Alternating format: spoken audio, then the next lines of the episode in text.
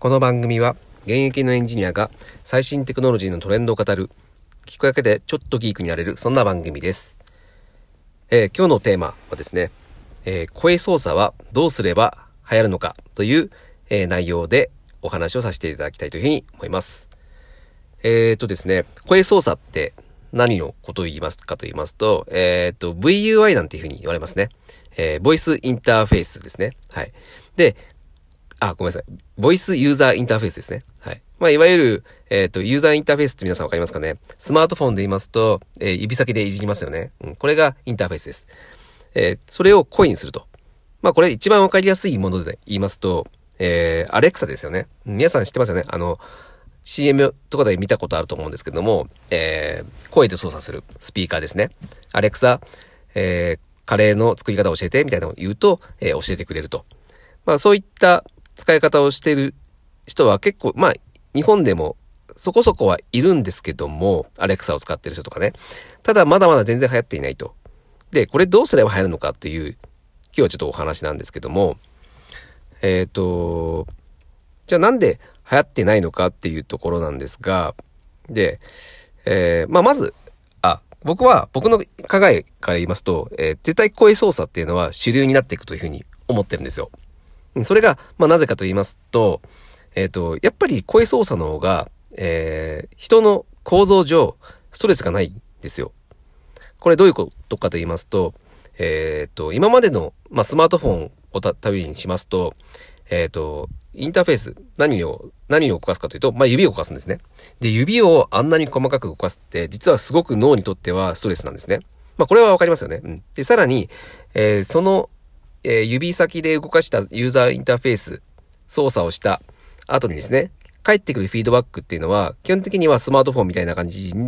で言うと、えー画面に何か返ってきます。そのフィードバックが。ってことは、えー目で見るんですね。うん。で、目で見るっていうのは非常にそれも疲れることですよね。もう皆さん、あのスマートフォンとか PC とか見まくっていて、えーもう目の疲れっていうのがもう多分現代病みたいな感じになってますけども、えーまあ指で動かして目で見る。これはとても、えっ、と、脳に、え大きな負担を与えることなので、まあこれはですね、基本的に、えどんな人でも、えストレスが大きくなるということですね。で、逆に、えー VUI、え声での操作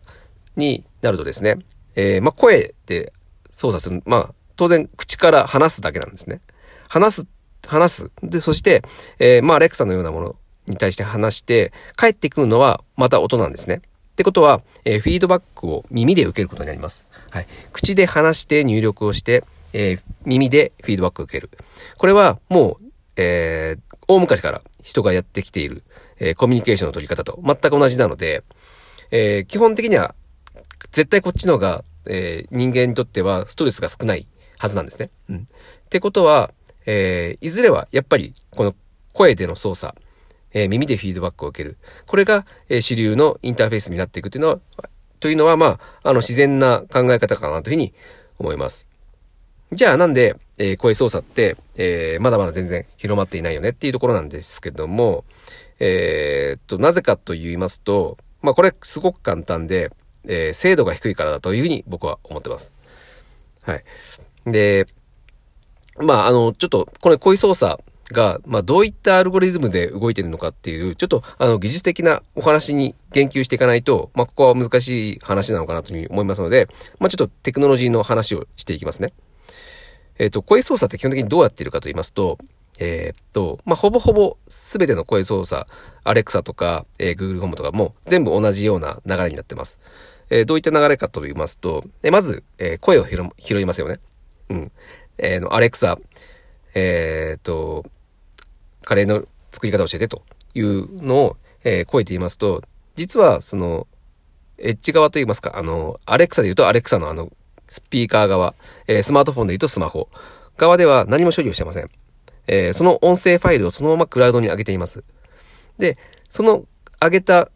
えー音声のまま上げ上げたクラウドの中で、えー処理をしています。えーその音声から、えーテキストに書いています。はい。で、そのテキストを、えーまず、えースピーチトゥーテキストっていう、えーまあ、そのままなんですけども、そういった処理をしていてですね。で、ここはですね、えー、っと、アレクサだと、まあ、アマゾン、当然アマゾンですね。アマゾンのスピーチツーテクスト。で、これは Google でも、えー、マイクロソフトの Azure という、まあ、有名どころのクラウドでは、えー、全部できています。はい。で、これなんでわざわざ、え、音声ファイルごと上げるのかっていう話なんですけども、えっ、ー、と、これをですね、実は、あの、音声から文字に起こしているのは、まあ、AI のモデルなんですよ。うん。で、これは、とてつもなく大きい、えー、データサイズのモデルがそれには必要なんですね。なので、それをわざわざ、えー、っと、アレクサのスピーカー側に持つとか、まあ、スマホ側に持つというのは、えー、まあ、無理な話なんですね。うん。しかも、これはもう、どんどんどんどん再学習をしていって、どんどんどんどん変わっていくものなので、まあ、それを、それを度に、えダウンロードして、そのモデルを更新していくっていうのも、まあ、あの、現実的的じゃないということで、基本的にはやっぱモデルはクラウドに置いときたい。ということで、えー、まあその音声をクラウドに上げるというのは、基本的にはそれが一番効率がいいからなんですね。はい。で、そこで、えー、音声から文字に起こしたものを次にどうするかというと、えー、次にですね、えー、その起こしたテキストをですね、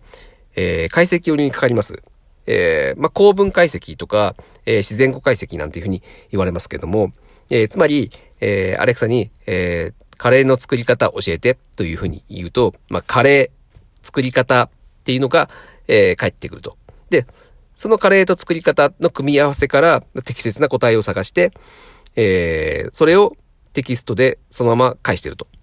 で、えー、スピーカー側はそのテキストをかか、えー、受け取ってですね、そのテキストを合成音声としてスピーカーから流す。そういった流れで、えー、声操作というのは、えー、成立しています。えっ、ー、と、じゃあ、えー、どこの部分がえー、精度が悪いのかっていうところなんですけども、基本的には、えー、えー、音声からテキストに落とす。そこの部分と、えー、そのテキストに落としてから、えー、構文解析をする。まあ、ここ、二つとも、えー、精度が、えー、求められています。なので、この二つの精度を、えー、同時に高めていかない限りは、えー、この精度、えー、あの、自然な、えー、声操作っていうのはできなくなるんですね。うん。じゃあこれどうやれば上が、上げられるのかというところなんですけども、えー、ここは当然 AI のモデルを作っているので、まあどういったアルゴリズムを使うのかとか、えー、パラメータをどう調整するのかっていうのは、えー、とても、えー、重要な肝になってくるんですが、えー、一番大事なところはですね、まあそこも当然大事なんですけど、一番大事なのは、えー、データ量になります。えー、どんだけで、えっ、と、リアルなデータがあるか、なんですね。で、これは、えっ、とですね、多くの人に使ってもらわないと意味がないんですね。なぜかというと、えー、一人の人が、えー、想像して、まあ多分こう使うんじゃないか、こう使われるんじゃないかと想像して、えー、1万個のデータを作っても、えー、全く意味がないんですね。全く意味がないっていうわけではないですが、えー、ほとんど意味をなさないんですよ。えー、1万人の人が、えー、こういう使い方をリアルにするっていうので、実際に使ってもらって、そのデータを使わないと、え、多くの人にとって、え、正確な、え、結果にならないですね。なので、結局はその多くの人にたくさん使ってもらうぐらいなんですよ。あの、この精度を上げるために必要なのは。はい。で、えっ、と、この言語ですね。その言語の壁というのもあります。これね、あの、実はこの声操作、えー、日本ではかなり遅れているんですね。なぜかというと、えー、これを使っている人が、えー、少ない理由として、まあ、あのまあ、そもそも日本人使ってる人も少ないんですが、そもそも日本人、日本語を使ってくれる人って日本人しかいないので、たかだか、えー、1億人ちょっとぐらいなんですよ。この対象となるのが。だ、に対して、に対してあの、英語とか中国語っていうのは、えー、そもそも日本語より断然使う人も多い。なのに、プラス、えー、アメリカとかだと、えー、その、アレクサが普及しているところ、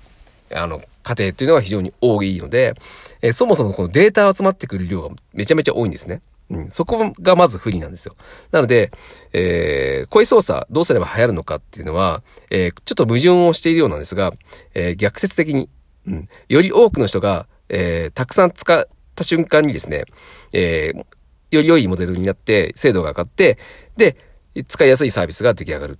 うん、これはね、ちょっとね、あのー、まあ、卵が先か、えー、鶏が先かみたいな話になってしまいますが、えー、声操作を流行らせたければ、えー、早く、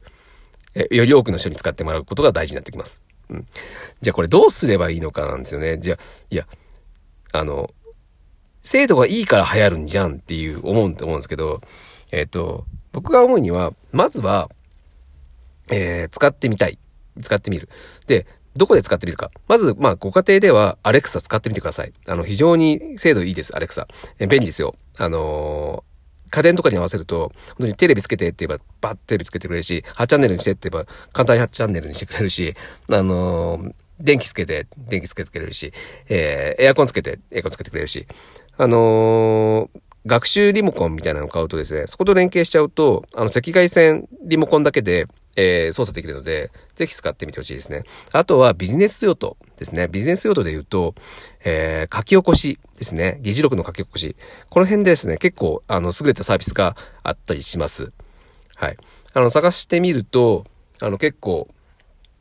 あの、日本のやつでもいいのがありますね。で、おすすめなのが、あの、スマート書記と言われてるものですね。これは、あの、いろんな企業さんでも使われてますけども、かなり正確に議事録を起こしてくれます。はい。このあたりを、えー、皆さん使ってみるといいんですよ。うん。便利ですし、で、使うことによってどんどんデータが溜まっていってですね、えどんどんどんどんどんどん正確になってきて、えー、声操作というのが、えー、使いやすくなっていくというところでですね、えー、皆さん使ってみましょうという、えー、お話でした。はい。今日はですね、えー、声操作はどうすれば流行るのかというお話をさせていただきました。えー、またですね、面白かったら聞いていただけると大変嬉しいです。今日はこれまでになります。それでは。